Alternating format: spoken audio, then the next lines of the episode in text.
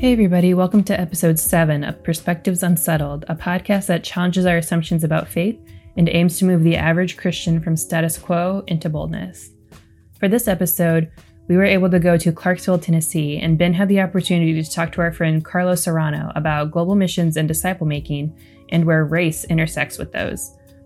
They discuss this idea of white saviorism and how it impacts not just international travel or cross-cultural missions, but where it's present at home in our normal day-to-day lives. Carlo is extremely knowledgeable and a great teacher, and I'm excited that we have the opportunity to share this conversation with you. Okay, well, I have the privilege and opportunity to be sitting here with Carlo, pastor and doctor, I believe yes. is is uh, the appropriate Doctor Carlos Serrano, who we are in Clarksville, Tennessee. Not spent much time in Clarksville other than times hanging out with you. Yeah. Uh, so we'll give a little bit of context for for who you are more individually, but just for uh, from an Uncharted standpoint, um, you belong to a church. You're a pastor at a church here in Clarksville. I'll let you explain that church and your heart and vision and mission that in the last several months has started to develop a partnership with Uncharted, which we're very excited about and thankful for. Recently, before pre-pandemic, you got to actually travel to Myanmar with us, with our very own Shelby Baldwin and Jeff Bunting and a and a team. Um, so there has been a really cool developing relationship between uh, between you personally and us, between your church and Uncharted as an organization. So thank you for that. And yeah, just excited to be interacting with you and and talking with you today about Um, a few different but connected topics, and we'll introduce that as well. But maybe you can just start and tell us a little bit about, like, what do you love about living in Clarksville? Uh, tell our listeners a little bit more about who you are and and family and context and background and all that sort of good stuff. Yeah, well, thank you so much again for coming all this way uh, to to hang out and to talk. And uh, I uh, have been in Clarksville since two thousand three, technically. Uh, like many people, the United States Army is what brought me to Clarksville. So probably one of the things I love about living in Clarksville is it is a microcosm of America because it is a military town. Uh, the one caveat to military town is everyone sees things through that particular mm. worldview. So uh, obviously people from New York who are in the military don't see life like people from New York who aren't in the military. Mm. So, uh, but there's that common experience that everyone has. Uh, On a typical Sunday, if we asked everyone to stand up who is active duty, veteran, or family member of, um, it would be lowballing to see eighty percent of the, the congregation stand up and wow. say, yes, that's me. That's wow. every single church in this city okay. um, has that deep of a connection. Now, some of that is my grandfather was in Vietnam and we stayed here, yep. um, but nevertheless, everyone's kind of connected to that world. So that's what brought me here. That's what I love about living here.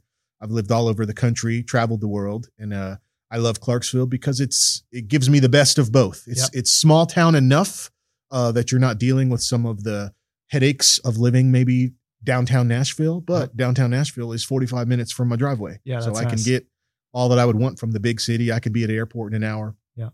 Um. So yeah, love love living here. So I said technically got here in two thousand three, but I was only here for seven days, and then I got on a plane and went to Iraq for a year. Okay. And then came back. So I didn't really start living in the community until okay. two thousand four. All right. Been here ever since. And you you served in the military for about five years. Five years. Yep. yep. Thank you for that. Thank you for yeah. your service. They yeah. paid me, so it's all good. It was a job. That's right.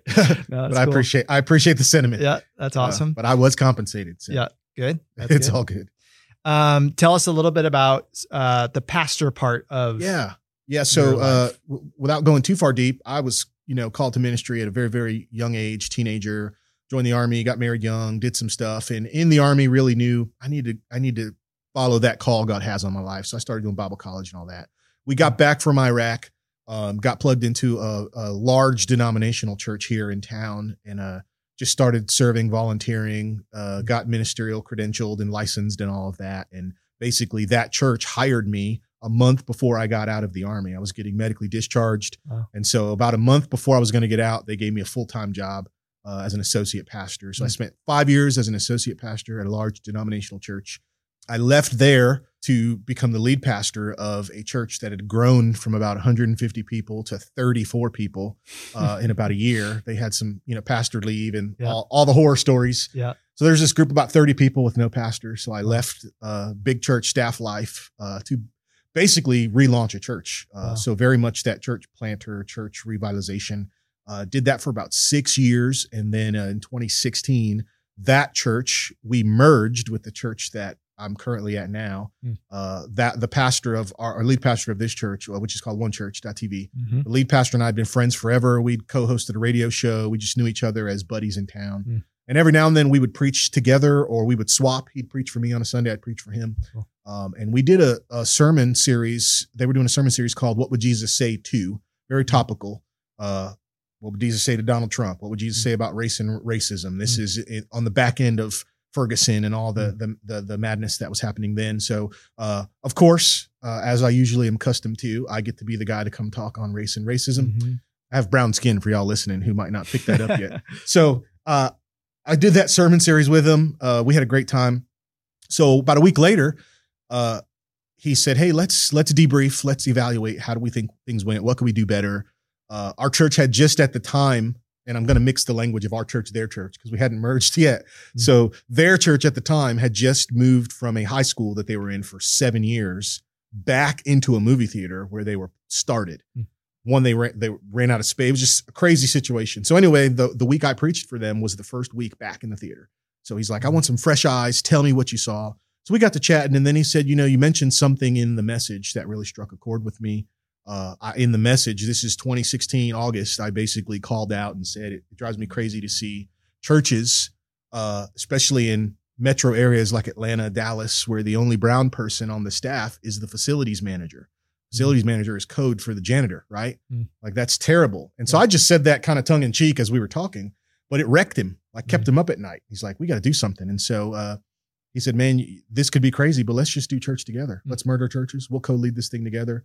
We'll split preaching fifty-fifty down the middle. Wow. Uh, and uh, just a great example of not just saying, hey, come be our associate pastor, yeah. but no, you're going to be the teaching pastor, and fifty percent of the communication this church has is going to be from you. Wow. Uh, I don't think there's a better way to elevate influence and voice yep. uh, and that's all cool. that. So we did that in twenty sixteen, uh, and that's where I'm at now, one church dot t v. So I'm yeah. the teaching pastor here. Uh, it's been a really cool experience. Uh, I don't have any direct reports. I don't have a budget. My job literally is to contribute to the staff culture that's awesome. And to preach sermons. And so as a, as kind of a pastor scholar, that's, that's yep. awesome. I get yep. to read, write, think, and then butt in everyone else's business and tell them what they're doing now. Uh, I do that a little bit, but yeah, yeah it's been no, a cool ride. So yeah, that's, that's, that's how I got here. Yeah. yeah. And, and you uh, briefly mentioned another aspect of your, your life and ministry in that sort of scholarly realm with yeah. both your doctorate, but also some connections that you have to different universities. Maybe just give us a quick for sure. summary so, of that. Uh, back when I was pastoring the the church that we merged, so that church was called Grace Life Church, um, small church. So I had the luxury of time yeah. and I had the luxury of being the boss. And so I got, I finished my education. Um, it took me maybe five, six years, starts and finishes and false starts and all that stuff to get my bachelor's degree. Mm. Uh, and, and once I did, a mentor of mine just said, keep going. Don't mm-hmm. stop while you have the time. As long as you've got your G I Bill money and you've, you're not hurting your family, yeah, just keep yeah. going. And cool. so from probably two thousand eleven until two thousand sixteen, I was a full-time student. Wow. I took the max load courses I could take every semester, wow. didn't take one semester off. And I finished my, now I had almost two thirds of my bachelor's degree done. Uh, just again, because of all the classes here, classes there sure. that I'd done. But I, I finished my bachelor's degree, my master's degree, and my PhD between two thousand eleven and two thousand sixteen. I defended wow. my dissertation in December of two thousand sixteen. And again, that was just the grace of God. I had the luxury. I was the boss, so I could say Tuesday is school day, and I'm yep. not going to do anything from when I wake up until I go to sleep until yep. work on school. Yeah, that's great. So in that process, uh, thankfully, one of the networks that we are connected with, a network of churches called Impact Churches Network, mm. headquartered out of Manna Church in Fayetteville, North Carolina, mm. has a fully accredited Bible college called Grace College of Divinity, uh, designed to train Christian leaders to change the world. Mm. Uh, so I was just hanging out at one of those events, and the president of that school and I were talking shop. I was about to finish my master's from Liberty. Uh, and I was frustrated because of the degree that I had. It was one of those degrees that it looked good on paper, and then you get it and you're like, this is worthless if I want to do something with it. Like, this helps me uh, in a very small way. Yeah, so yeah. I was kind of, you know, just moaning and complaining to him about it. And he graciously entertained me complaining. Uh, but he said, hey, here's what you should do. And he gave me this program. He said, I did this program at Regent University, P H D in organizational leadership. You can focus on global leadership, church leadership. Uh. There's all kinds of little specialties. But you doesn't matter what your master's is in, but you're going to leave with this kind of threefold subject expert. Mm. Uh, you'll be a researcher, P H D. You can focus on church leadership, and it has a global leadership piece that mm. everyone is interested in. So you should do that. Mm. Um, so he he solved my wow. problem. He said, do wow. it now, apply to Regent. And while you're doing that, come work for us at Grace College of Divinity. Mm. So I had not even finished my master's degree, and they hired me to teach online because they were starting to ramp up their online efforts. And uh, the rest is history. I went from being an adjunct uh, at Grace College of Divinity to now I'm the program director of our Masters of Arts in Christian Leadership program mm. at Grace College of Divinity. So that's the only school where I would have uh, what you would call the rank of professor at. Hopkinsville Community College, just up the yep. road. Uh, I also started teaching for them and have taught for them at least once a year. I, I teach a class for them. Been doing that since two thousand fourteen. Mm. And then once I finished my P H D, uh, my alma mater, Regent University, hired me as an adjunct to wow. teach in the very program that I graduated That's from. Awesome. And then there's another school, Carolina University, formerly Piedmont International, also in North Carolina, that in twenty eighteen, they uh, had a desperate need for dissertation chairs. Basically, mm. we need people to supervise dissertation projects. I started doing that, and that morphed into, hey, teach a couple classes, mm. come speak at a residency. Um, and so right now I'm, uh, I teach for no less than four colleges and universities at a time. Wow. Uh, so right now I actively have courses going on at G C D, uh, Grace College of Divinity, Regent University, Piedmont International University, wow. and Hopkinsville Community College. Wow. So basically you don't sleep is what I'm hearing. I sleep well. I sleep well no, because awesome. You know how it is. It's not work. It's yeah, you enjoy it's, it. It's a joy. It's, it's yeah, yeah, yeah. It's, and uh, thank again, this is all pre pre COVID. So right. online learning, we're already doing it. Right. Zoom meetings, we're already doing it. It's yeah. nothing really has been disrupted. Yeah. Uh, in in the way that I present content to students or interact yeah. with students. And uh, now that doesn't mean it's easy. It doesn't mean it doesn't get stressful. Sure. It doesn't mean I don't forget things like, oh no, I forgot to grade those papers. Let me, uh, that happens. Yeah. Um, but yeah. yeah, there's, for me, there's just something about knowing, uh, what you're called to do. And, and that word call, we use a little bit weirdly. I don't mean call as in a call to ministry. Mm-hmm. No, I'm, I'm called to make a big deal about Jesus mm-hmm. everywhere that I go. Mm-hmm. And so no matter what I'm doing, if I do that, I'm fulfilling the call of God on my life. But then there's that specific, hey, you were built and wired to do this That's thing. Right. Yep. Um, and when I was seventeen years old and, and standing in a field at Southeastern University, uh, now at the dorm, that field that I was standing in, just doing a prayer walk at seventeen, and knew God told me, yeah, you're going to study the Bible and teach people about Jesus. Uh, very simple call of God on my life, to study and to teach. It's cool. So uh, to look all these years later and say, yeah, that's actually, that's, That's how I support my family, yeah. studying and teaching. It's pretty yeah. cool. That's awesome. Yeah. So now touch on that as well, even more importantly than the ministry and the educational. Tell us a little bit about your family. Yeah, my wife, Jamie, and I, this September, we celebrate twenty-two years awesome, of marriage. Man. We got married young, wisely so. Parents, if you're listening and you don't want your eighteen-year-old to get married, don't send them to talk to me because I'm a bad influence. Uh, I have to say, too, backing up to the education thing, another thing I'm a bad influence in is I'm a high school dropout. I quit high wow. school because it was boring. Huh. Like, I was in a I was in a punk rock band playing drums. So that's more interesting than going to school. So I would just blow off school and whatever. And wow. and I, I'd miss like a month of school at a time. And my mom finally said, what are you doing with your life? She made me go take the G E D test. Like she forced me to do it. Good for her. Uh, I didn't cool. want to do any of that stuff. Yep. Um, and so the potential that I had, I knew uh, that I like to learn, but just the system yep. of, of, you know, how it is being in yep. school. I just, I loathed it. So I was a terrible student, uh, hated it. Uh, huh. So parents, don't send your kid to me for educational advice. They're gonna, they're gonna get married young and drop out. They're gonna get married and, young and drop out and say, "Well, look P H Ds. At him." Yeah. So no, right. no, no. This is very much the grace of God and the That's exception. Cool. Uh, so my wife Jamie and I, we've married twenty-two years. We have an older son. Our oldest son, uh, Tony, he's starting his senior year at Austin Peay this year. He's a music performance major.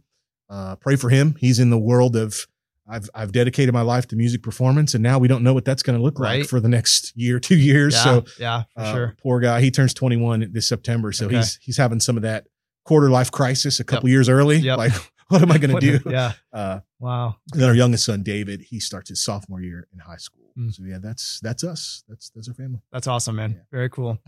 So I'm, I, uh, already some of the things that you've mentioned, um, you know, maybe one of the main ones, global leadership, um, excited to touch on that a little bit today in, in some of the context in which we're talking, and um, already feel like there's plenty of opportunity if our podcast producers allow it for more opportunities to to have you on the podcast yeah. and chat about other things as well. As I was reflecting a little bit on some of the conversations that, or some of the times that you and me and one of our un- Uncharted staff, Jeff Bunting, have hung out, one of the things that I appreciate about our conversations is you, you are already in, and you have been in the world of, I'll just say, like, global kingdom work. I'll use that sort of general title, um, whether that is specifically in the context of missions or, um, or in educational contexts uh, that are happening in a global, in a global culture. Um, so on a lighter note, like, tell us a little bit, what, what are some of the places you've been around the world? What are some of the places where you've experienced, you know, other cultures, the international uh, experiences in general? And what are some of the things that maybe you've done in yeah, that context? That's a great question. Uh, part of it starts in the United States. So I'm half Puerto Rican, half Black. I grew okay. up in Tampa, Florida. If you know anything about uh, Florida, east of Tallahassee and south of Ocala, then you know that it's a different world. Mm. It is not, uh, and many times it's it's part of the United States, but it is such a true hodgepodge, mm. melting pot, whatever term you want to use, yep. of various uh, Afro-Caribbean culture. Uh, New- Florida was where people went forever to leave the North to come down. Mm. And so um, I grew up surrounded with a global perspective. Mm. Um, I heard Spanish uh, just as much as I did English growing up. And so I was never, I, I don't, rem, there was never a moment in my life where I didn't know there are these far off places and these islands where other people come from. And many of them have come here. That's truly my ancestry uh, mm. that, that I can trace back to. Uh, that's cool. So that's just starting from where I'm at. I've always had that, that uh, worldview, different sounds, music, flavors, languages, uh, really just a blessing to be able to grow up in that kind of environment. But as far as where I've traveled, I've been, Canada multiple times. I love first time I went to Canada was, believe it or not, on a football team. Uh, played for a local police athletic league football team, and we won the city tournament. And our coach, uh, he I won't say his name because I'm still friends with him. I don't want to blast him, but he he had a little bit of the ego, and uh-huh. he wanted to. So he would just trot us around. The season ended in in October, and we were still playing games in November and in December. He would just trot us all over to all these different leagues and different towns. Can you beat my guys? And so basically so uh, the Detroit Police Athletic League challenged us. And so the city of Tampa sponsored our little football team to take a bus all the way from Tampa, Florida to Detroit. This was right before my freshman year of high school. Okay. Uh, so we go, we play the game. We won twelve to nothing. Never forget it. Um, and you know, if you, if you know Detroit, you're right there. The, yeah, the Detroit the River, right Windsor's there. right yep, there. Yep. So the coaches had the great idea. Let's go have breakfast in Canada with the kids. When are they ever going to go to Canada? Uh, and this is all obviously way pre nine eleven. Yeah, so we get into Canada, place. have our breakfast. And then when we got back, they realized, oh no, we have no proof of citizenship for any kid on this bus. They're teenagers. We don't have waivers from their parents. Oh, we took, these are, these are all the coaches are police officers. Oh, so this is Tampa Police Department law, law enforcement officials who took a bunch of kids into, out of the country without mom and dad's permission and are trying to bring them back into the States. And it was, it was about two hours at the border that's, trying to, that's a good story. I, I, I, I don't want to accuse anyone of bribery, but I'm sure some, some, that's right. some, uh, yeah. some favors had to happen for them to get us back in. So that was my first time out of country, okay. Canada. When I joined the Army, obviously that exponentially grew up. I, yeah. I got to go to Mexico because of the Army. I've been to Italy uh, in the Milan region. I've been to Sicily, been to the Azores off the coast mm. of Portugal, just the most beautiful water, beautiful uh, scenery that you can see. Uh, I, I wish I could claim having actually stepped foot in Cyprus. I have been to Cyprus physically, uh, but couldn't get off the plane. uh, but been to Cyprus, uh, lived in Iraq for a year. That's mm. probably one of the most uh, international experiences I'm the most proud of mm. because I actually had an address there. I think once you get That's mail cool. somewhere, right. you could say you lived there. Yeah. So yeah. Uh, I'll throw people off sometimes just in conversation and say that I lived in northern Iraq for a year. I don't say I was deployed in, in the yeah. army and all that. Uh, yeah, lived in Iraq, been to Kuwait, um, been to the United Arab Emirates, uh, been to Germany.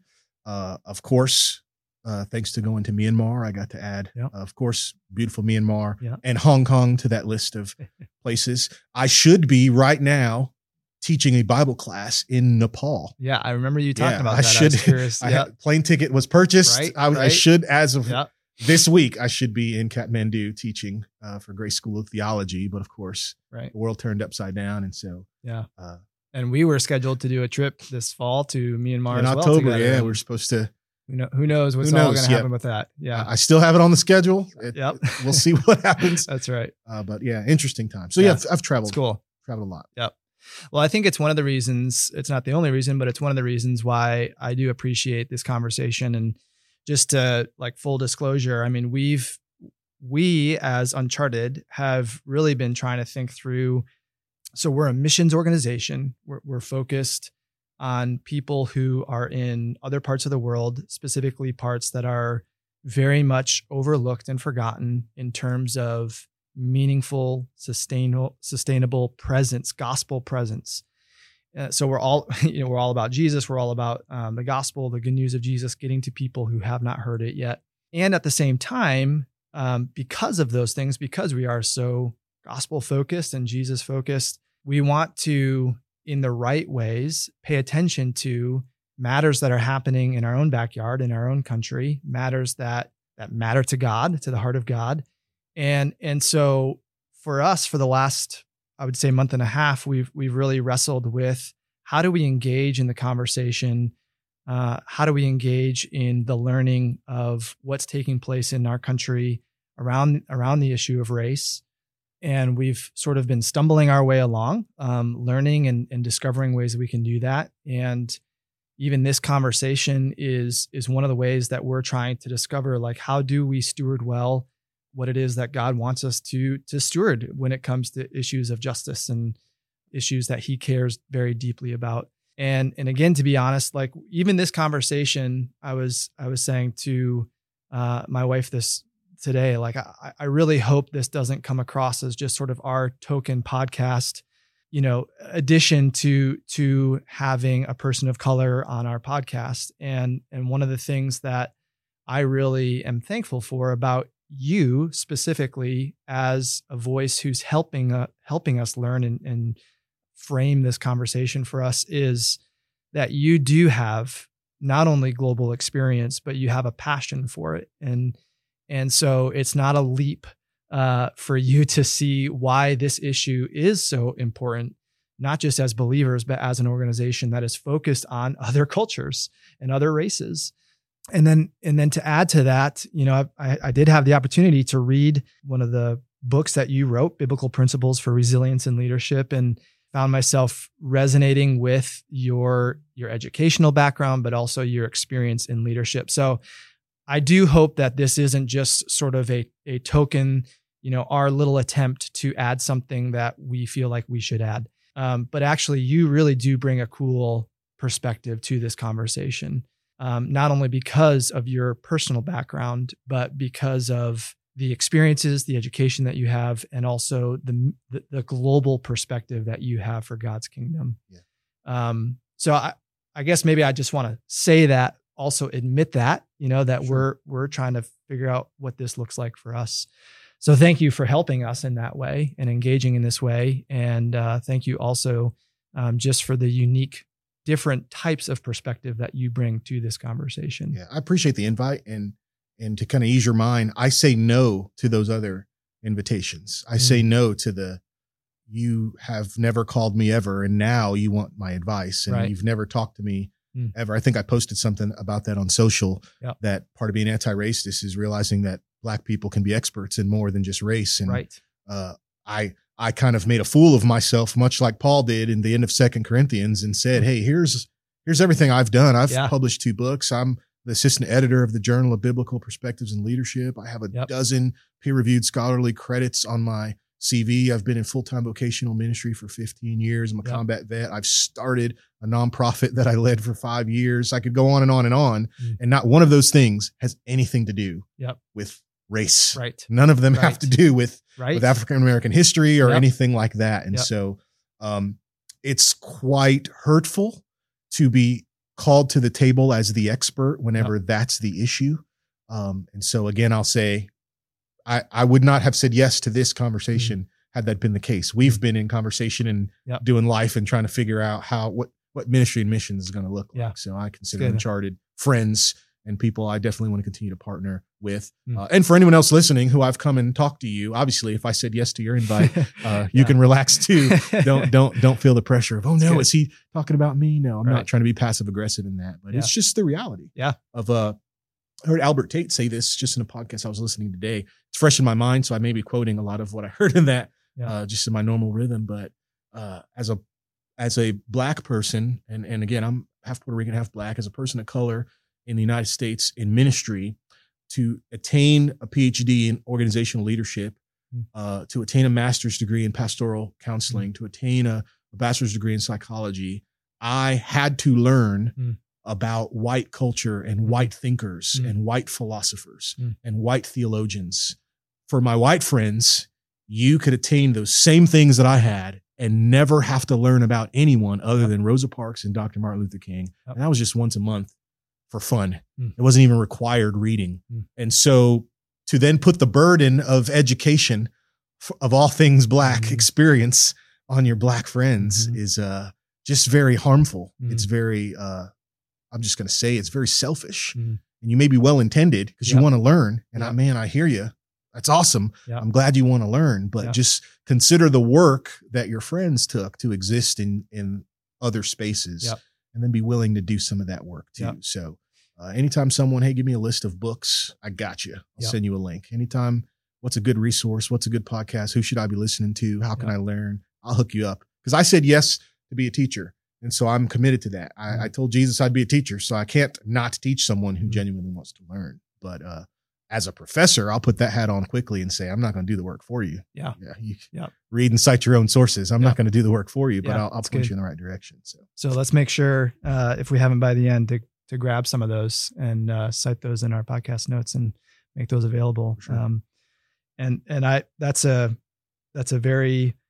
convicting, but I, but much appreciated sentiment. And so thank you for saying that. And, um, you know, even just for my own personal self, this has been a, a very, uh, challenging, but, but so healthy of an experience. Just how do I walk through this in, in humility yeah. and, um, and receiving, receiving those sentiments, receiving those realities, learning from, from, truths and statements like that has been uh, a very, a very good experience for, for me yeah. as a white male. Yeah. Um, so uh, even in this conversation right now, for the next however many minutes it is, um, please feel total freedom to, to share things like that, because those are the sorts of things that I want to hear as an individual. Sure. And those are the sorts of things that even we as an organization need to hear. So that's, um, that's really helpful. And maybe to start, I, I am curious just, again, to acknowledge, like you, you do have a lot of unique experiences. So you've done missions. Uh, you were supposed to be in Nepal right now. Yep, yep. Um, maybe briefly, like what are one or two, we'll start on a positive note. Yep. What are one or two things that you've experienced in, in the global mission world that's made a positive impact, either just on you as a human being, um, or more specifically on your faith?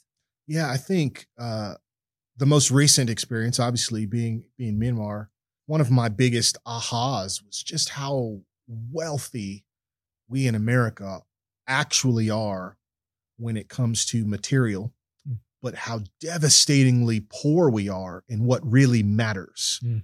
Uh, in in in Myanmar, uh, and I would probably argue in in much of South Asia and Southeast Asia, because of their uh, collectivist worldview, where the we comes before me and where family comes before I, um, they are so rich in the things that Jesus says really matters. Things like love and community and fellowship and and all of the one another's. Mm-hmm. Um, no matter what the physical circumstance is, we don't have any money, we don't have water this week. No matter what those things are, the one thing I never noticed in the most impoverished areas we were in, down to the luxury of downtown mm-hmm. Yangon, I did not notice the angst, the mm-hmm. sadness, the weightiness, the depression, the striving, any of that. I didn't acknowledge any of that. I just mm-hmm. felt this, just this peace, like, man, yeah. they're so content. Yeah. Like, life is life. It is what it is. And we're going to smile. So I just really valued mm-hmm. seeing that, that other, other side of the culture. Not yeah. to say that obviously they don't have those right. issues as well. Of course they do. We're human beings. Yeah. We're, we're always going to struggle with that. So positively, I think that's the, the biggest boost that I got mm-hmm. to my faith, was just that gentle reminder of here's what really, really matters. Uh, the, the, the, the physical means and the needs and those mm-hmm. things matter, but here's the most important yeah. things. And uh, you actually can live a vibrant, thriving life yeah. with this love of God, with this love for other. Yeah. Um, go figure. The Bible is true. Imagine that. Yeah, imagine no, I, that. I, I totally agree. I mean, I've, I've always said that those trips, no matter how many times you've done them, no matter how many countries you've been to, they are such, um, you know, it's a silly word picture, but just a, a splash of cold water on your face, yeah. um, in terms of life in general, but even more so just in faith, in terms of how it awakens your perspective and, and sort of resharpens your focus and what is truly important. Yeah. And, um, so it's cool to hear that, that, that was a taste of your experience yeah. as well. And and don't get me wrong. I came home and said, thank you, Lord, for Absolutely. This toilet that flushes and Absolutely. This air condition yep. and this water that I can shower in without worrying about it getting into right. my cuts, and this breakfast that is not pancakes and I think some type of sausage material. Right. Like, believe me, yeah. I, I, I love either that or rice and yeah, chicken yet again. I, I loved, and, yeah. I don't think I ate rice for two weeks. Like, I loved every bit of, uh, uh-huh. I, I, I, I didn't go in there. I, I didn't go in there with that kind of perspective. So I didn't come out thinking, well, yeah. I've got to sell everything I own now. Right. Cause I, I, I, I would hope I'm a little more mature in, in faith and life and experience to, to, to be protected for that. And yeah. I'll just shout out Uncharted. You all did a phenomenal job. I was, I was part of the beta testing class of training. So we got to live it as the, as the plane was being flown, it was being built yeah. in the air. So I got to experience that training process cool. and you, it was just a phenomenal, well done job. Mm. Um, I can say for everyone who went on that trip and that was their first trip, mm. you accomplished the mission of, hey, here's what we're really coming to do. Here's what this mm. is really about. Um, and being one of those people, just to be prepared for mm. before you even leave, to already be prepared for what you're going to deal with when you get back. That was just a game changer. And, and, and Jeff and Shelby did a great job keeping us on that target every day. Cool. Um, I'll throw Jeff under the bus and say we may have forgotten some devotion questions in the morning had it not been for Shelby. Hey, pray. Cannot believe it. Be praying. Don't forget. Well, he sat with me. Jeff sat with me. So we were just talking about the things we wanted to talk about. Right. And it's like, oh yeah, yeah, there's, yeah there's other people. There's all these other people about. We have to. So uh, have to. No, that's cool. Thanks for, thanks for saying yeah, that. Yeah, it was great. How about on the, and actually we'll come back to that in a second, but I am curious, like on the flip side, either through your own experience or just sort of the reputation of global missions, what are maybe one or two negative experiences that you've had, or one or two negativities of the whole concept of yeah. global missions that so, you have been aware of? So I'll speak first and, you know, at the micro level to the trip that I was on, as a seeing it through the eyes of a pastor and a leader who only went on the trip with more trips in mind. Yep. I never would have gone had someone from our church not said, what are we doing about global missions? And I yep. said, you're right, nothing, let's go. Yep. So I went with that perspective. Like, this is not my last time here. I'm coming because I'm going to bring people. Uh, and probably the most negative thing was church folks are going to be church folks. And that's annoying. It's just annoying. Even in Southeast Even Asia. Even in huh? Southeast Asia, yep. they're still going to be the churchiest of churchy people. uh, where it's kind of inward focused and yep. it's comfort focused yep. and it's my preference focused. And Uh, believe it or not, I saw that not just from people on our team, but from people in Myanmar, like mm. people who are there doing it. Yeah. It's like, yo, I can smell him. There he is. That's the church person. That's the one that's probably mm. holding back progress and causing problems mm. because of inward focus. Mm. And that's all it takes, is just that little bit of glimpse off of the main mission. Mm. So I shouldn't have been surprised by that with my years in ministry, but that was kind of a bummer. Yep. Uh, so that's kind of the micro yep. uh, issue of the trip. And again, we're, there's humans involved, yep. so there's going to be that. Yep.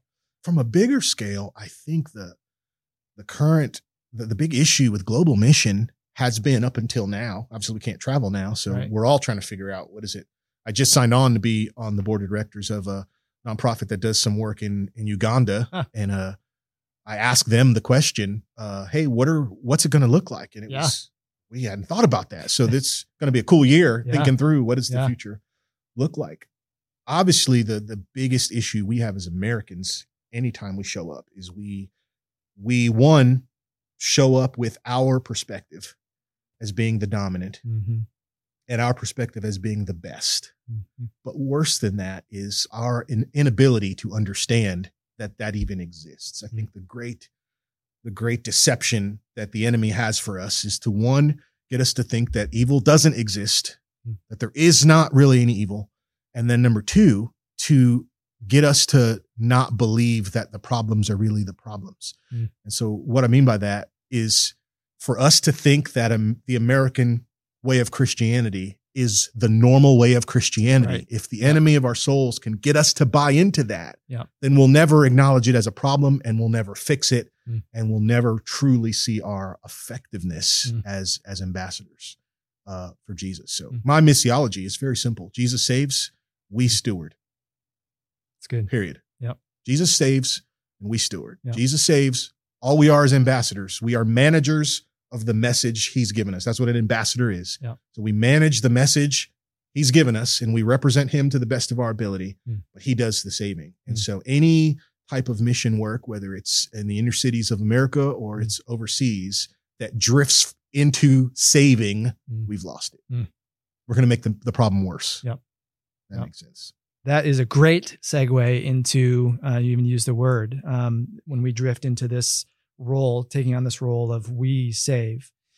So there's some things, you know, I've been part of global mission work for, for several, many years now. And the longer I'm part of it, there's definitely things that I'm very proud of to, to be, to be part of God's global kingdom.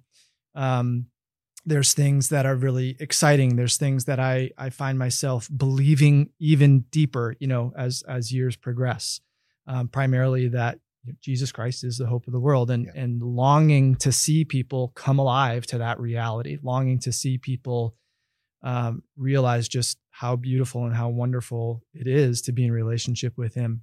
So there's things that I'm really, I'm really proud of in terms of, I get to, even in a small way, be part of this global movement of God's kingdom and reaching people who have yet to hear about the good news of Jesus.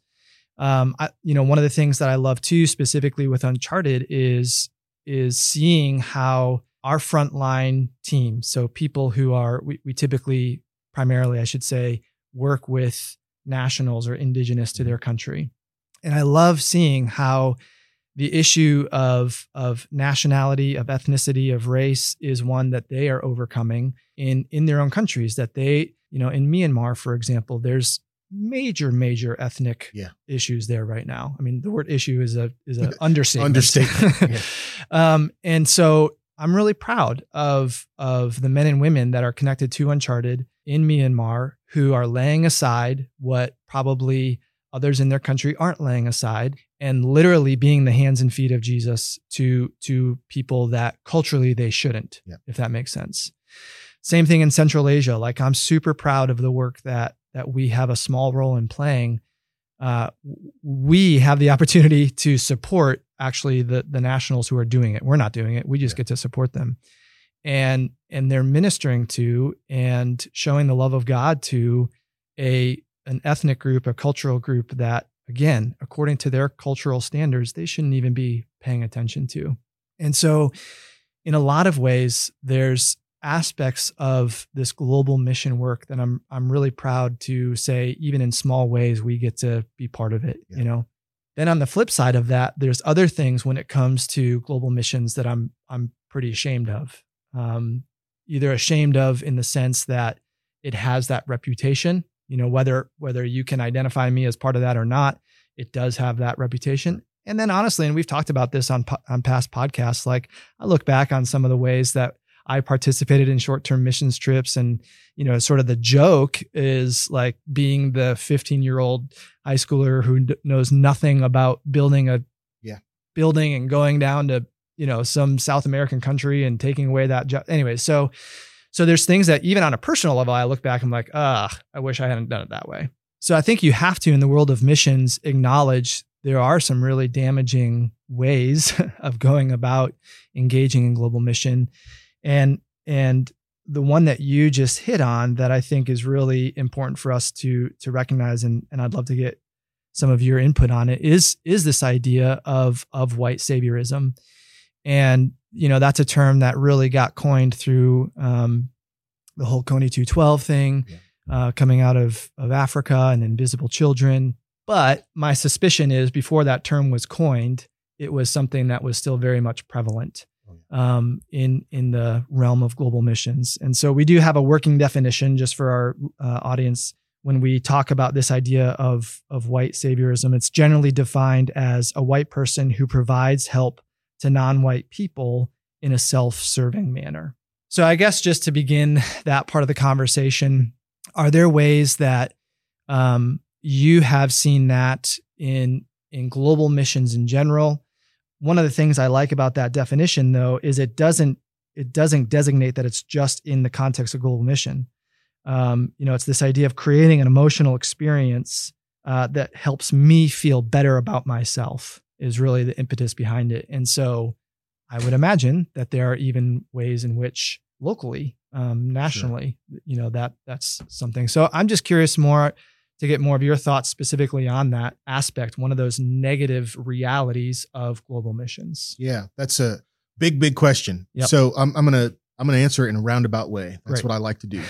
You familiar, obviously, you're familiar with various personality types, disc assessment, Myers-Briggs, for sure. Enneagram, of course, everyone's an expert in right, right. now, right? Yeah. Um, what is the best personality type? Which one is the right one?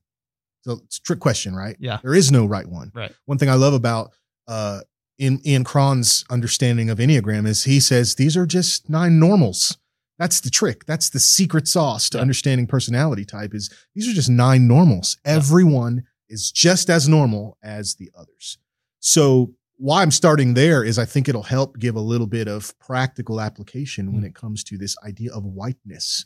Uh, when we think about whiteness, if you attach your whole being to it mm. or blackness, your whole being to it, you're going to be lost because when you do that, you elevate it to mm. a place that it has no business being in. It becomes very inward, very self-focused. Mm. And by and large, especially in Western history, we could global history is another thing, but mm. definitely in, you want to talk about colonialism and all of that, that's a different, you know, we could do four podcasts just on that. uh, the blessing and the curse of colonialism, right? Mm. Uh, so whiteness is a real thing. And all it is for, for everyone listening who's not a person of color, it is your worldview. It mm-hmm. is your context. There is such a thing as white culture. Yep. And for centuries, it's the, been the predominant culture in America. Heard a, a, a black pastor say this when he was in Bible college. He took systematic theology and then he took an elective called African-American theology. Mm. So just in the way that was structured, right. Systematic theology, which is white, that's normal. African-American theology, that's some other thing right. outside it's of like a special class. What, for it. Exactly. Yeah. Outside of what we've established as normal. Yep. And so the, the predominant white worldview of doing church and doing life in Christ uh, has, has always set itself as being above mm. everyone else's way of doing it. Mm. Our way of doing it is right. And we're going to help you mm. do it our way. Now we've made long strides, uh, and, and Uncharted's made some lo- great strides in leading the way in that. I think of, hey, actually, we're not going there to do anything. We're going there to be with them. Right. We're going yeah. there to partner with them. Yeah. But the people who are going on those trips are still living with the uh, my way of doing things mm. and the way I see things. Um, and that comes back to what I said earlier. When you aren't willing to identify a problem, mm. then you'll never address it. You'll never ask God to help you with it. You'll never try to shift your thinking if you don't even believe that that problem exists. Yeah. And so uh, the challenge uh, of global mission has to be that we are all citizens of the world, and that the the American way of doing things is just a way of doing things. And it's just one pocket in which the God of heaven and earth is working and moving. And it's not better than anyone else. The same Jesus saving people in the United States is saving people in small house churches in China. He's saving people in northern Iraq. And and their way of processing the gospel is going to come through their culture just like ours does. And so I think that's a huge thing that has to, we have to understand that. Yeah. We see it. I think Leslie Newbegin said that. The, the every presentation of the gospel since the first one Paul wrote mm. came through the filter of a culture. Mm-hmm. Paul wrote from a perspective of a former rabbi turned radical who happened to be a citizen of Rome, and he was speaking into a Roman, a Greco-Roman culture, and this is the the the, the backdrop that he yeah. paints. I'm not ashamed of the gospel, for it is yeah. salvation. He's using language intentionally because he's trying to meet them where they're at yep. culturally. That was yep. so much a big part of his mission and his understanding. And so even the people who say, I just want to keep it about the gospel, keep it about the gospel, is like, but you're still not getting it. There's still culture. The gospel's still presented in cultures and into people. And you have to understand those things and, and how they're going to shape mm. how people receive that gospel. They're going to shape how people process it. Mm. Uh, and, they, and they should shape how we present it and how we deliver it. So uh, kind of the great awakening we're seeing here in America to one degree. There's a negativity I would love to talk about if we get the chance. But the positive thing of that great awakening is finally the moderate white evangelical who has in secret rooms told me, hey, I'm sorry that's happening to you. Mm. Now they're being a loud voice about it. Mm. Um, and I think it's because it took the death of one man. Mm. Man, how biblical is that? Right. Took the death of not, I know you're going to write emails. No, I'm not calling George Floyd Jesus. Calm down. I know what you're saying. That's not what I'm you're saying. Good. But it you're took good. the death of one man yeah. Yeah. to get the world to say, oh, this this really is a problem. Yeah. Oh, my goodness. Yeah. Um, and so the way we move beyond tokenism, the way we move beyond just these one-off things is to not treat uh, culture yeah. or sinfulness as problems to solve. Mm. Jesus saves, we steward. Mm-hmm. And until he returns, nothing is ever going to be completely solved, mm. but we have to steward and manage and live out his message mm. in the middle of those things. And so we have to acknowledge that they exist, that the problem is a real problem. And there are actually practical things I can do to address it and to take a step closer to the way of Jesus. Yep. Of course, there's the spiritual battle we should all be engaged in. That's yep. really going to make the difference. Yep. But while I'm doing that, I can also be engaged in some practical things. And so uh, bringing it full circle back, it starts with acknowledging, yeah, whiteness is a thing yep. and it's okay. Mm. I have a culture. I have a, yep. I have a worldview. I see the world differently. My experiences with with law enforcement, my experiences with with just living life as a, a person of color is different. Yep. Um, and that's okay. We we can't hide behind it. That makes sense?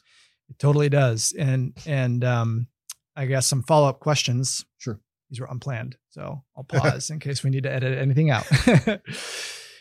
So as you were talking, I had, this is, a, again, sort of a, a silly word picture, but I thought of the, the Matrix movie, you know, where Neo realizes he's been asleep yeah. to the reality of things this whole time and, and sort of comes awakened to it, becomes awakened to it. And you even use that word, sort of this awakening. Yeah.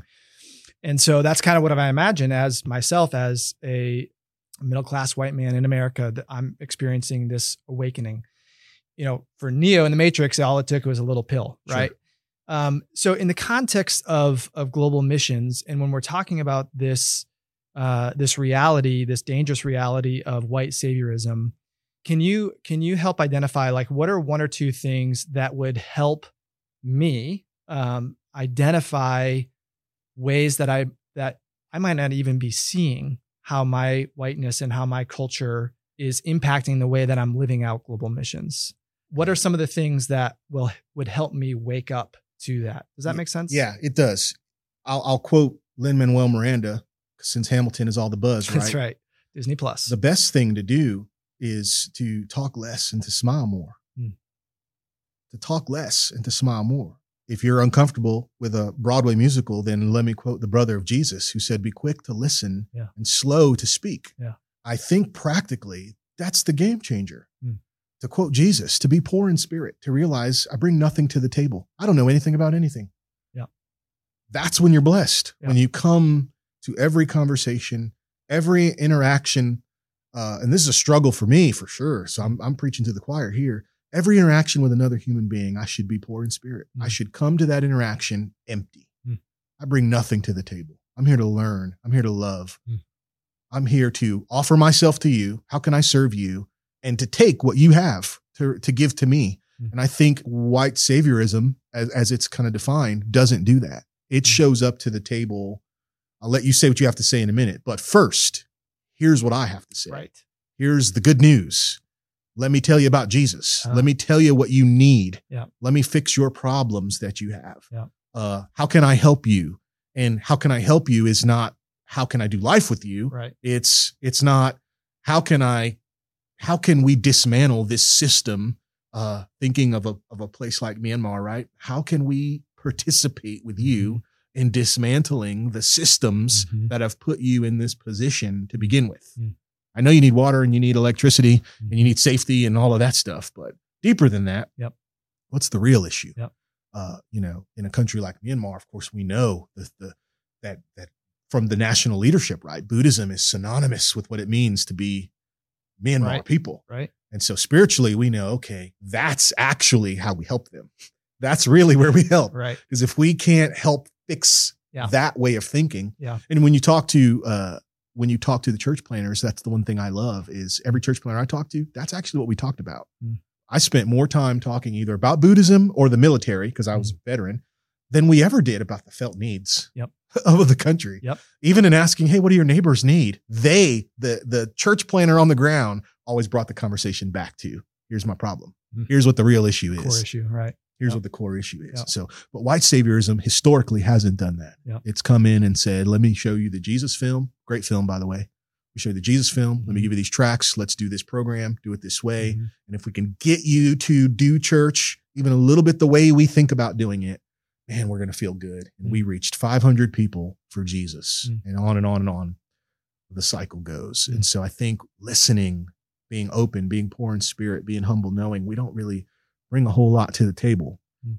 I can say for the issue we're talking about, because we're kind of blending them too, right? Yeah. Talking about race. Uh, I'm not a problem for you to solve. Yeah. My experiences aren't a problem for you to solve. Mm. You can't fix it. Mm. I mean, that's just not one. That's terribly insulting to think that you're the person who's just going to show up. Mm-hmm. Uh, I get a lot of advice nowadays from people who tell me I'm leading people away from Jesus and I just need to preach the gospel and stop mm. talking about race. And, you know, I, all these experts now want to mm. give me advice, you know, on, on, mm. on how to help people. So that's, that's always being sarcastic. Of course, yeah. it's always yeah. frustrating. Um, huh. listening, listening, listening, listening. Huh. That's, that's the best way to start. I think Do, yeah. doing life with people in, in Western, Western worldview. We say that a lot. That's, that was the cool thing twenty years ago mm-hmm. when we decided we don't like Sunday school anymore. Let's, let's, let's turn Sunday school into a different venue and call it a small group. Mm. Same exact thing. You just change the day of the week. Mm. It's still lecture based. You know, it's, I've, I've not encountered a lot of authentic life on life mm. biblical community. Yeah. That might be offensive to some people, even that I go to church with, but I'm just keeping it all the way real. For sure. I lead a small group in a church that is still very much people who are gathered around to hear me teach. Right. So yep. I, I view it as, okay, this is a mentoring group. This yep. is a discipleship group because we're really not doing life on life to that degree. So. Yep. Okay. There's a lot, lot of good in there. Um, one really specific sort of granular question I have, and I, I've, I would love your advice on this, sure. um, or at least just what you think anecdotally the experience is like. So, uh, I really appreciate how you were, you spoke earlier so highly of the Uncharted training that, yeah, yeah. uh, Jeff and Shelby took you through. That's really encouraging to hear, by the way. So thank you. Um, but I've, so I, When I've facilitated that training or training like that in the past, we do try to be really thoughtful about what are some of the dangers that make global missions just a horrible thing. Yeah. What are some of the things that, you know, completely disqualify the, our voice or or overshadow the the goodness and the richness of the gospel? And and white saviorism is one of those things. It's not the only thing, but it is one of those things. And so we do try to talk about that, and we t- we try to make that a reality and, and put that on people's radars as best yeah. as we can. I've been curious, though, Uh, and this is where it gets a little bit granular and more just my own experience. I've been curious as we've done those trainings in the past, or as I've done those trainings in the past. And in the team that I'm training are people of color who are coming from the West, who are coming from, in our case, the States, yeah. to, you know, to these typically developing cultures and, and countries. What is that like to have that training? Like, is that, is that something where you feel like you're listening to that happening? You feel like you're part of that type of training? Is that appropriate in that context? I guess I've always wondered, like, have, am I offending um, when I'm talking about white saviorism? Is that offensive? And so maybe this is more just a personal question that I've wrestled with and yeah, I don't know. Not had the opportunity That's to ask. That's a good question. I don't think it's offensive to people of color, because okay. people of color don't suffer from white fragility. Right. Like, I'm not trying to be callous, but no, like, yeah, we, we don't suffer from that. Absolutely. I would say there's always the, what I, I can just speak from my experience. Uh, I was the only person of color in the room. Yep. And I'm coming at it from an educated, trained, experienced vocational ministry perspective. So I'm going to be less likely to be offended because I understand what you're saying. Right. I understand why we're teaching this. Right. But yes, there's always in me the gut level reaction of, this sure would be nice to apply here in Evansville. Yeah. This sure would be nice to apply in Clarksville. Yeah. This sure would be, that Vikings video, it actually applies to downtown Nashville too. Yeah. Yep. It applies to Serve Day, which the Association of Related Churches will be doing at, yep. at the time we're recording this. That'll be this weekend. So all over the country, people are going to go into their neighborhoods with yep. their red shirts, and they're going to do this work in the name of Jesus. And that's a great program that they're doing. But uh, that Viking fun video we show in the training, it applies there too. Yeah. Uh, so that's something yeah. uh, I think to consider. Yep. I know over there, being on the trip as a person of color, I had no anxiety or tension like I would in the United States. In the United mm. States, when I'm out of my area, I play Count the Brown People mm. to feel comfortable. That's a real thing. Mm. Like, I'm not going to stop at that gas station. I'm not mm. going to, that just shows my racism. That shows my mm. cultural bias. That shows that I lead with the assumption that there's no brown people around. Everyone here hates black people. Mm. Uh, now, I didn't just come up with that on myself. I've got some empirical evidence and history and data For sure. to yep. justify yep. that fear. But I, but I still have to acknowledge, hey, that's my own bias too. Yep. But in Myanmar, no, I know. I'm in a global country. There are people from every tribe, tongue, mm. nation hanging out around here. Yangon is an international city. As restricted as that country has been, mm. uh, it still is a very international city. Mm. Uh, people are there. People are vacationing in Myanmar now because it's closer than coming anywhere else. Right. It's, uh, I heard one person we talked to in the airport, they were like, this is cheaper than Bali. Yeah. I'd rather catch a flight to Myanmar, yeah. you know, and, yeah. and enjoy the sights. So it was in the American context where I was still very much aware ah. that, hey, I'm a person of color. Yeah. And I don't know if that's because of the way that I am and speak, it makes people comfortable. But uh, I definitely dealt mm. with color blindness. Uh, so day one, I broke that ice mm. when we were talking about getting on the bus and where we're going to sit. And Jeff said, I sit in the front seat. And before he finished, I said, I'm not sitting in the back of the bus. And I took the air out of the room until I smiled, and then people started laughing. Like, I'm not sitting in the back of the bus. Right. No way am I sitting in the back of the bus. I would have loved to have seen Jeff's face oh, in that moment. It was about as red as one of those cushions, right? It's fifty percent joke, and it's fifty percent let me just break the ice yeah. and remind you, my team members, that I don't look like you. Right. And if anyone's going to stick out in this foreign country, yep. it's not going to be you, because yep. there's all kinds of people. I think we saw at the market like four different mission trips that were there when yep. we were there from different organizations. There's all kinds of people here who look like you. Yep. There's no one that looks like mm. me. They don't see me and see American. They look at me, and if I if I have a mm. beard, so they see Muslim. Mm. If I was clean shaven, they would have thought, what part of the continent of Africa is right. he from? Right. In, in Southeast Asia, they don't instantly think African American. Uh, they think, what part of the world are you from? And and depending on where you're at, that could be problematic. So yeah. I, I did that joke to just remind my family that I was with on that trip. Yeah. Hey, don't forget me. You all are experiencing this from a different culture, but I'm experiencing this from like two different cultures.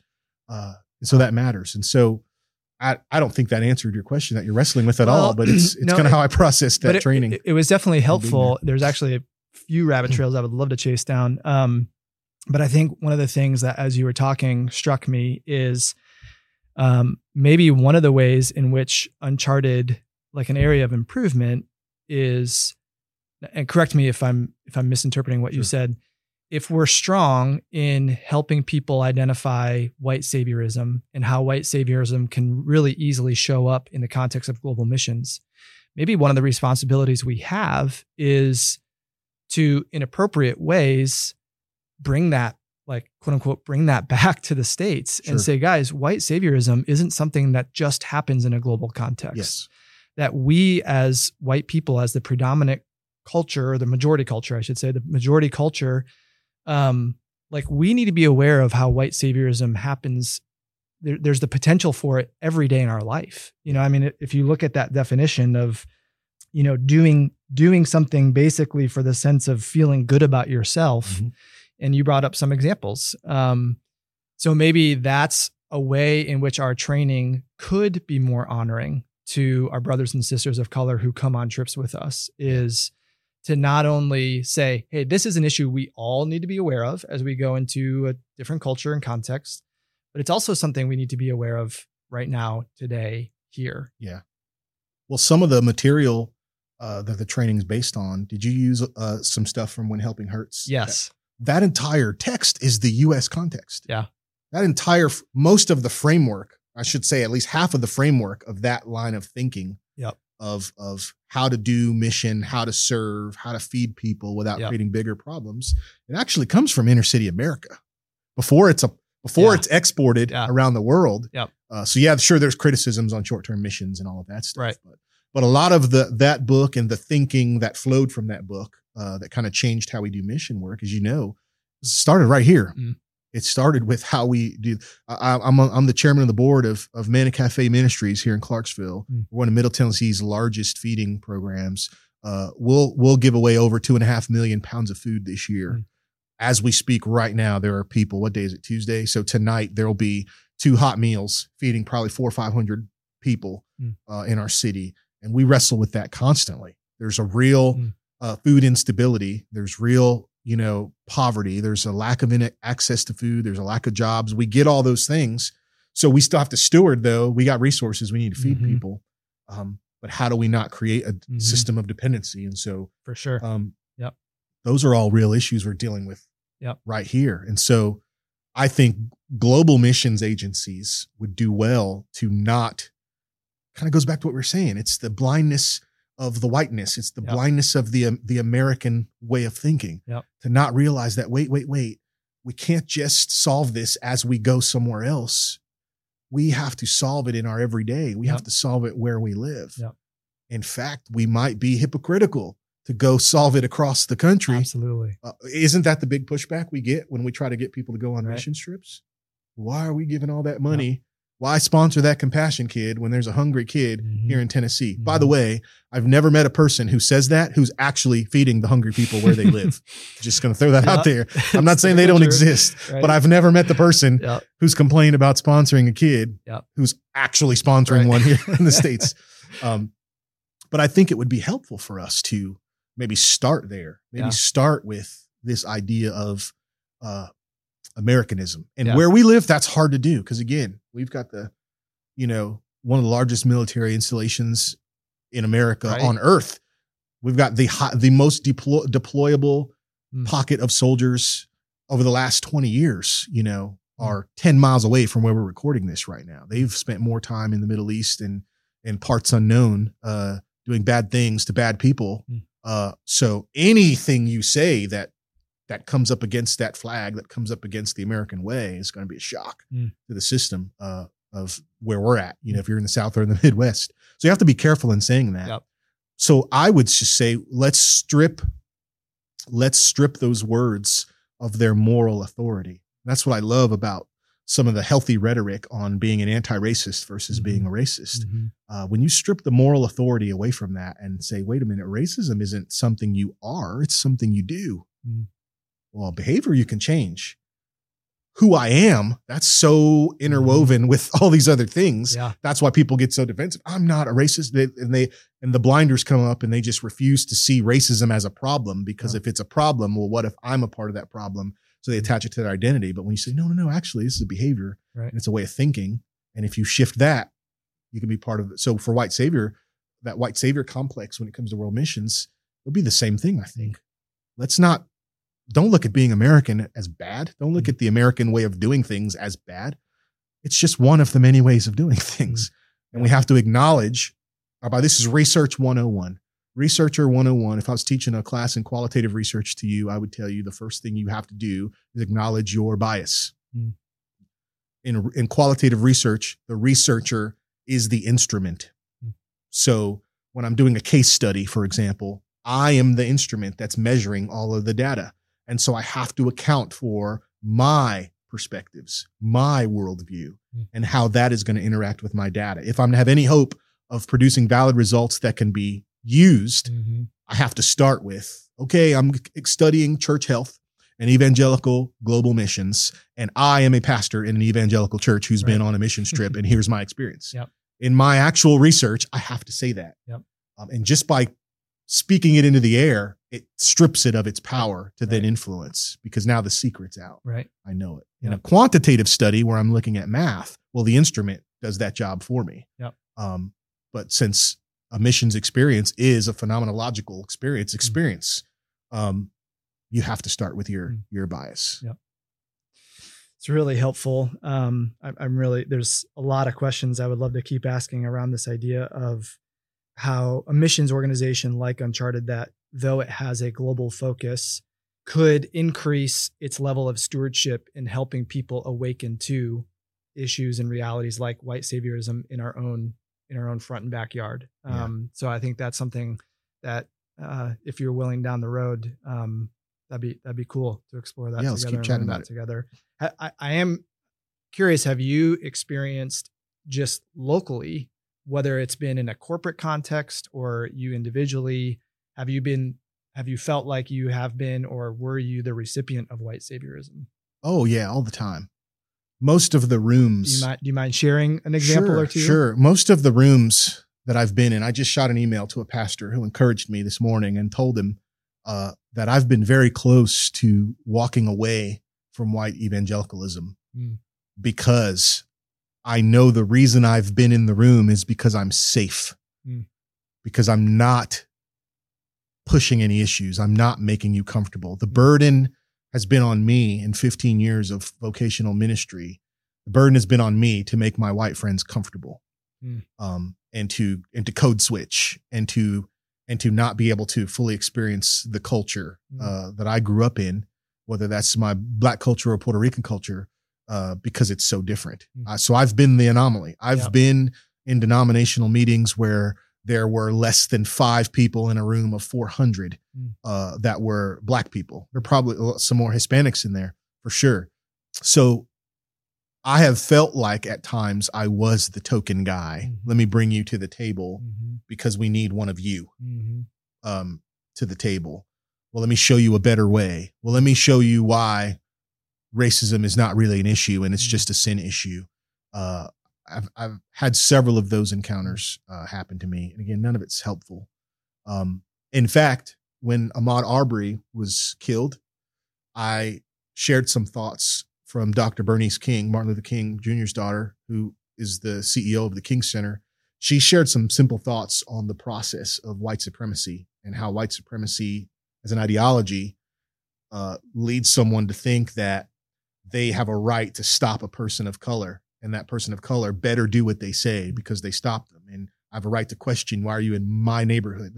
All of that is so fueled in that white supremacist ideology. So I shared that and had someone that I, uh, I've, I think I've had maybe a forty-five minute conversation with them once in my life. So it was one of those loose conversations, mm-hmm. but, uh, yeah, they, it just became an all out attack on everything that I would share and, po- and, and, and present to the world, an all out attack.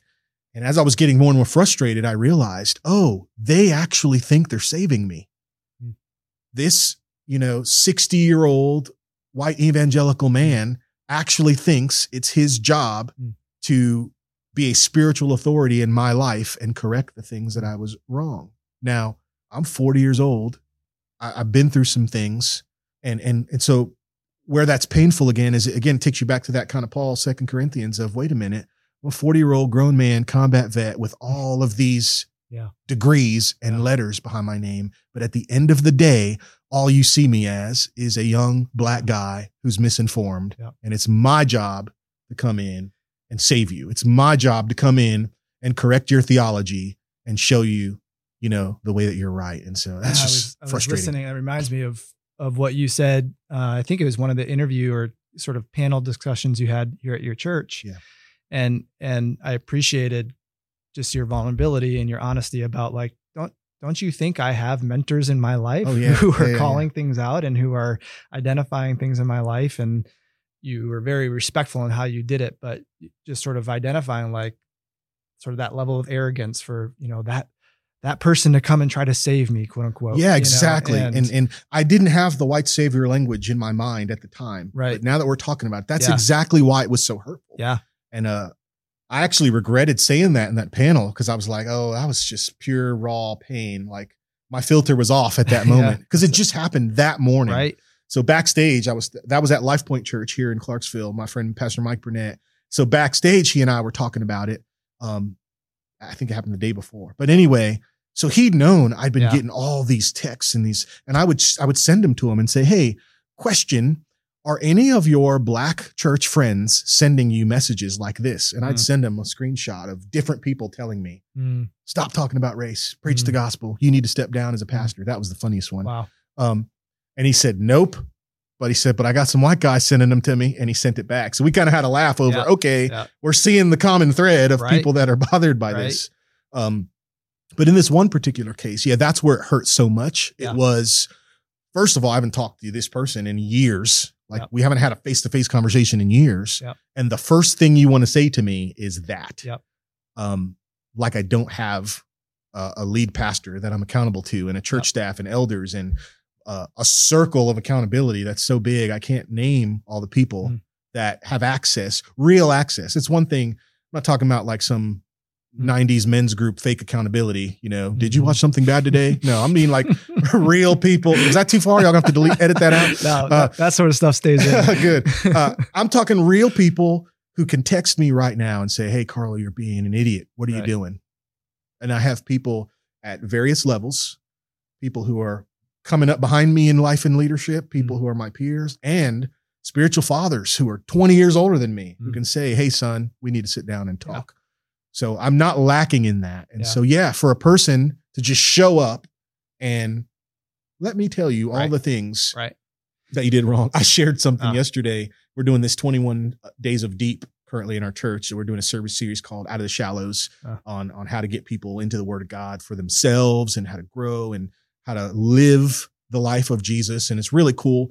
So practically, we're helping people who've never really studied the Bible. Mm. We're helping them with some practical stuff. Mm. And one of those is the old school SOAP method of Bible study, mm-hmm. scripture, observation, application.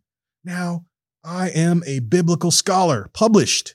I know that SOAP is not the best way to study the Bible because it leaves out something called hermeneutics. Right. It leaves out a whole lot of social and cultural things. Yep, yep. It makes it very easy for you to interpret, well, this is what the Bible is saying to me. Yep. I get that. However, I also get that it's a great first step exactly. for someone who's never studied the Bible. Yeah. But I'm just waiting for the person to email me and say, actually, do you know that SOAP is not like, I know it's going to come because it happens to me because some person is going to think they have to save me from my ill yeah. ways. And I'm not, man, this sounds so arrogant. I know it does for some people. You're going to think I'm being arrogant. Of course, I'm not above reproach. Of course, I'm open to critique. Mm. Of, co- of course, I'm open to learning lessons, but I'm only open to that from the people who know me the best mm-hmm. and love me the most. Mm-hmm. And if you're not doing life with someone, mm-hmm. you have no business trying to speak in, yeah. let alone save them. We shouldn't try to save anyone, yeah. but if we are going to try to save someone, it should be the people at least that we're really doing yeah. life with. Jesus saves, we steward. Yeah. We just manage yeah. what he has. So that, Those are some experiences that I've had with that. So that, I mean, that's, again, that's really helpful. And even just in the moment listening to you, I'm realizing, um, you know, when we talk about white saviorism in the context of global missions, usually the images that come to mind are the sort of typical uh, experience of that or expression of that is I'm going to go to a developing country. I'm going to, you know, find some really impoverished person and get a selfie with them and slip them some money yeah. and, you know, do all sorts of things that cause terrible depend level, types of dependency and unhealthiness and all of that sort of stuff. And, and what I'm uh, learning from you, that what I think you're saying is in this context, there's in, in a localized context here in the States, there are multiples expression of white saviorism. But I think one that I hadn't even thought of is more in sort of a, on a an empirical level, on a, you know, let me, let me tell you about your, let, the faith yes. you should have. Let me tell you about the, the right theology. Let yes. me tell you about the right, the correct worldview that you should be expressing. Yes. And, and what I hear you saying is, among other things, like, hey, I'm, I'm open for feedback. I'm open for accountability, but that, like anybody should, you know, expect or, or even require, like that happens in the context of, of real relationship and friendship and things of that nature. Yeah. So that's helpful to hear, because I don't think I had really thought about white saviorism. I think I had typically relegated it to like an act or a deed, and not so much of let me correct your mindset or your worldview, yeah. if you will. Um, yeah, the great so. the great gaslighting of America has been the white culture and white perspective telling black people that right. their problems aren't actually real problems, right. or worse, their problems are their fault. Right. And that happens at an intellectual level. That's not actually happening in action. Yep. It's happening when just pick a news channel and they're telling you that everything that you've experienced is not actually real. Yeah. And all that does is just reinforce the person who doesn't want to see their culture. They don't want to see their whiteness as one amongst many. They want to see their worldview as the worldview. Mm. Uh, and so white saviorism, Western saviorism, mm-hmm. American saviorism, mm-hmm. however you want to look at it, mm-hmm. it's all part of that same closed off, me first yeah. mentality. And here's what Jesus comes to do. He comes into a world that was divided, and he shows there's a better way. Yeah.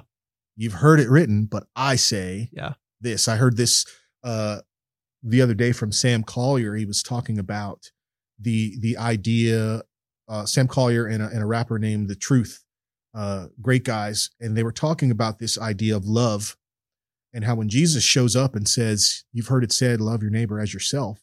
Duh. We know that. Mm. Love God with all your heart, soul, mind, and strength. Yep. We know that. Mm. And love your enemy. What? That's the shift. Mm. That's the change in the voice. Yeah. That's the uncomfortable yeah. thing. And, uh, I think in America now, that's what we're, yep. that's the the tipping point we're on as as Christians, is we have to remember the way of Jesus mm. is there's a better kingdom. Yep. There's a better kingdom. Yep. So how does that connect to what we're talking about in white saviorism? Is I'm not coming to a culture to bring my version of Christianity. Mm. I'm coming to bring the kingdom. Mm. Uh, like where I go, I want to bring the kingdom of God, and the kingdom of God transcends culture. It transcends. That's how we can have global church unity. Mm-hmm. That's that's where we find that commonality. Mm-hmm. It's it's in the finished work of Jesus, and it's the work he wants us to do mm-hmm. now. And the danger in these conversations is we can fixate so much on the temporal, mm-hmm. and we got to dismantle systematic racism and all of that. And and it seems good, uh, and even that is just another form of white saviorism. Mm-hmm. I'm so glad so many of my white friends are finally awake, but I just want you to remember that you've been hibernating for your whole life. Mm. And humility says, don't act now like you're the expert mm. uh, as you're raising your voice. Well, didn't you want us to raise our voice? Yes, we want you to use your voice and, and use your platform, mm. but I've seen the tone quickly shift back to, now I'm going to be the educator. Mm. If I showed my social feed to you right now, most of the people educating me on racism in America aren't black. Mm. Now I know they're speaking to more than just me, sure. but they have forgotten that, hey, I follow you too. Right. like, right. Yeah. So every day you're posting videos and you're posting these thoughts, and you're trying to teach me about systematic racism in America, something yeah. I've lived with my entire life. Yeah. Um, and your ability to educate, you're just forcing people to relive the trauma that mm. they've gone through. Mm. Um, is that intentional? No. But when I'm the savior, mm-hmm. let me use my white voice to be an ally. Mm-hmm. It quickly, you forget, oh, wait a minute. Right. I have friends here who don't need to see this all the time. Yeah. Um, I would say too, you know, the people that are racist in your life, mm. just talk to them. I mean, mm. you know how social media can quickly become this echo chamber. And and that's the frustration now. It's just become an echo chamber. It's all noise. What was a good message? Okay, everyone's saying the same thing. Like, I'm a black man in America, rolling my eyes at all the things you're saying about black people in America. Like, okay, how's this going to change my lived experience? Mm. How's this going to change my safety? How's this going to change my son's experiences? So we can post and post and post and post, and we can be just as guilty of this white saviorism by being such a loud voice on social media mm. that we're doing the same thing. Right. We think it's our job to show up. And if I click like and share, yay, I'm helping and I'm doing my part. Mm-hmm. Um, and really you're not. Mm-hmm. So the real question is, how many black friends do you have? Mm-hmm. How many, how many people of color are you doing life with? Mm-hmm. And this is just a person of color issue. We, yep. we, we could do seven podcasts if we're talking about women's issues or if we're talking about other stuff like, right. uh, who's, who's, who's on your board of directors? That's what I want to know. Mm. Thanks, Coca-Cola, for telling me you care about black lives. Mm. Show me your C-suite. Mm. Show, who are you investing in, right? Yep. That's the stuff yep. uh, that really, really matters. Yep. Uh, celebrities posting really cool videos. Hey, I'm with you. That's awesome. Which of your friends are people of color that aren't also celebrities? Mm. I'll wait because I know they don't exist, right? I know for a lot of people, mm-hmm. that's not really a reality. And so, um, I think that savior complex mm. just permeates into everything we do. Mm. And it ties back to original sin. It ties back yeah. to, hey, our beef with God is that we want to be God and we want to fix everything and we yeah. want to control everything. Yeah. And, and that's the ultimate tension. That's what Jesus came to fix. And so as, as kingdom people, we have to elevate the conversation, remind people, uh, as, as my friend and I say, Jesus didn't come to save mm. Babylon. He came to transform Babylonians. Mm. He didn't come to save Rome. He came to save Romans. Mm. And, and all of these systems, all of these nations are going to fall eventually, and they're all going to bow down at the feet of the same Jesus. Our job is to be the ambassador saying, hey, there's a better mm. kingdom. There's a better kingdom. And that kingdom is not American. That way of Amen. Viewing the yeah. world is not, you know, the American way. Yeah. It's really good. There's a lot in there that is really convicting. Thank you for saying that. And Um, thank you for, yeah, just thank you for, um, that honesty and sharing some of the things that you just said. That was really good for me to hear.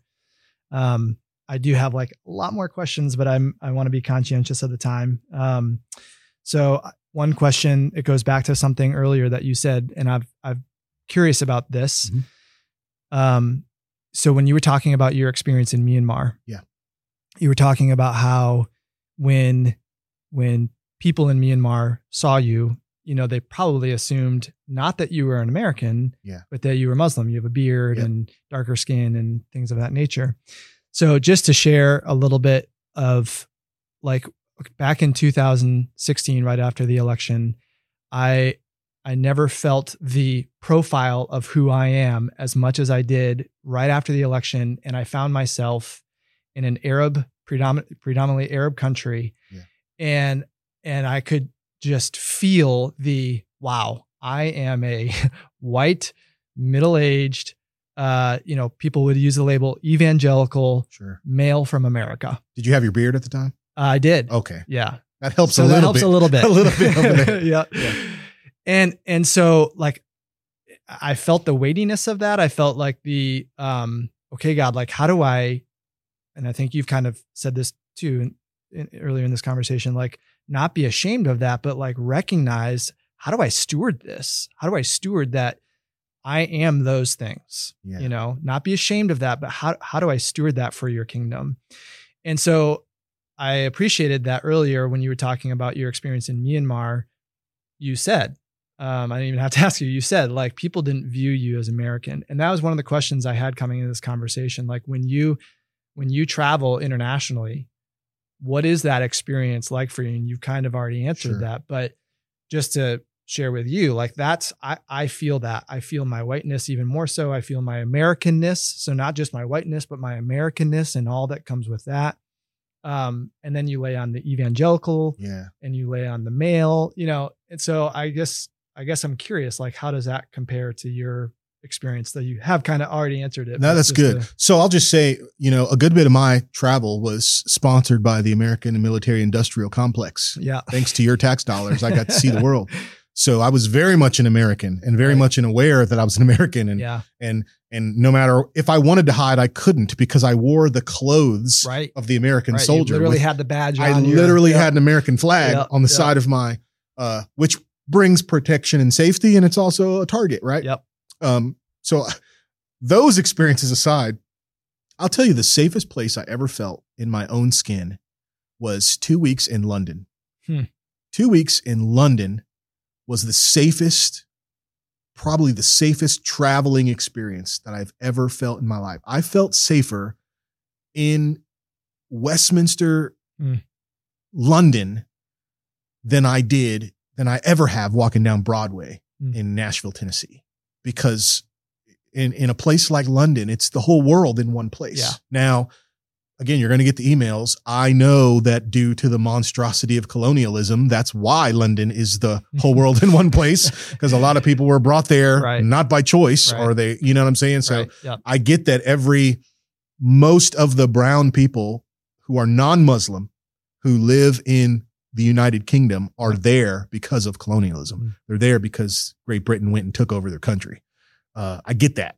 Mm-hmm. Um, And that's, a, again, that's a whole different podcast if you yeah. wanted to talk about it. But I just felt so safe because it was the whole world in one place. We were all global citizens, and I didn't have to trim my beard down. Mm-hmm. Typically when I get on a plane in the States, I trim my beard down mm-hmm. to not get randomly stopped, as I have been randomly stopped more times than uh, mathematically possible. Mm-hmm. Uh, I know a little bit about statistical analysis, and yeah, that's, that's, that's a little too much for me. Yeah. So I'll even trim my beard down and have mm-hmm. to adjust the way that I travel mm. um, stateside. But man, going to London, you see every tribe, tongue, nation, not mm. that they don't, obviously that's a predominantly white country. They have their racism and all that in the U K, but in London as a city, we heard, we were in the, the British Museum, and we counted, I think we stopped counting at seven unique languages that we heard within earshot cool. of us. Yep. And none of them were English. Yeah. And we just quit. We gave up trying to figure out where are they from? Where are they from? Where are they from? Now cool. get it, tourist trap and all that. But Um, I didn't feel that what you were describing in right. the, in, in the Middle Eastern country. Yep. Um, I didn't feel that there. I know now going back to a Middle Eastern country, having a beard, I'll, I'll be even more safe. Right. Um, I remember being in Washington, D C, and my cab driver was from, uh, I think Ethiopia. Mm. And just in chit chat, that's the first thing he asked me. You're a Muslim? Mm. And no, I'm a Christian. Oh, okay. Me too. Huh. Cause where yep. he comes from, right? That beard that's means something, that and that's a dangerous something. thing. Yep. And and of course, he's in the States, and he's in the nation's capital. Yep. Uh, but it, it mattered to him. So mm-hmm. I've experienced a positive side, maybe not as much yeah. of a tense field, uh, tense experience as you had. Mm-hmm. Now, and granted, in Myanmar too, I was with a bunch of Americans, right? So that helped me. So when I say I didn't feel like I didn't feel like they looked at me like I was an American, that was definitely more when we were out. In okay. the city. That sure. was definitely more tourist day. Yep. I'm kind of by myself, yep. you know, uh, when I'm walking around the Shwedagon and there's no one within arm's reach of me, I'm just mm-hmm. a guy there like everyone else, and never felt that tension mm-hmm. of out of place. Yep. That makes um, sense. Yeah. Oh. Well, to uh, begin to the, land the plane, as they say, of this conversation, I, I would love to hear from you. And I, I Again, I think you've already mentioned some of these, but what would be two or three, I'll say, characteristics or or just terms that are that are very much core of the gospel, um, you know, near to the heart of heart of God, that as we continue to move forward in conversations like this, as we continue to, and when I say we, I mean like us collectively, sure. you know, white, black, brown, et cetera, yeah. like just looking at this purely through the lens of the gospel, like what are two or three characteristics or terms that you're like, man, if we could all just embody this together, you know, if we, if we can just sort of leaving us here in this podcast on a note of like, here, here's a way forward. And, and it's a way that really reflects who Jesus is in the heart of the Father. Um, what would be two or three terms that you would pinpoint? Yeah, it would definitely be the other. Thinking about the other, when Jesus was asked, what's the most important things? He said, love God with all your heart, soul, mind, and strength. That's an others posture. Mm. Someone else is Lord and I'm not. And the second one is like it. Love your neighbor as yourself, the other. So just that posture of, uh, as Paul said, to consider others mm. more highly than yourself, to not do anything out of selfish ambition or vain conceit, uh, Philippians two. I think just that posture of the other mm. changes things. And it's practical. It's the, when we say, oh, all we need to do is love, well, that lets us off the hook. Because mm. I love fried chicken and I love my wife, right? I mean, that can that can take you in a, a bunch of things you don't actually have to apply. Mm-hmm. You all know those people, right? They want to go deeper. What they really want is to just be confused so much they don't have to do anything with what you're teaching them. Uh, but the other is practical. So I, I love how Andy Stanley frames it. It's, what does love require of me? In every situation, what does love require of me? And I define love as the attitudes and the actions and the demonstrations of Jesus. Mm-hmm. So he didn't tell us about love in some abstract concept. Right. In fact, he said, this is love, laying down my life. Yep. I love this. While we were sinners, he sent his son to die for us. So the Bible clearly gives us, here's what that actually looks like. I'm laying down That's good. myself. So I'm laying down my right to be right. Mm-hmm. That's big That's good. in an age where everyone is an expert and everyone can have an opinion. Yep. I'm going to lay down my right to be right yep. for the other. I'm going to be empathetic, because empathy says, I don't feel sorry for you. I feel sorry with you. Mm. Right? I'm going to enter into your pain. If you're hurting, I'm hurting. If you're going to fight, I'm going to fight with you. We'll figure out why we're fighting later, but you're my family and I'm going to join in that fight mm. with you. That's that empathetic process. I'm going to encourage you. I'm going to, man, stay in the fight. I know the struggle is hard. I know this is terrible.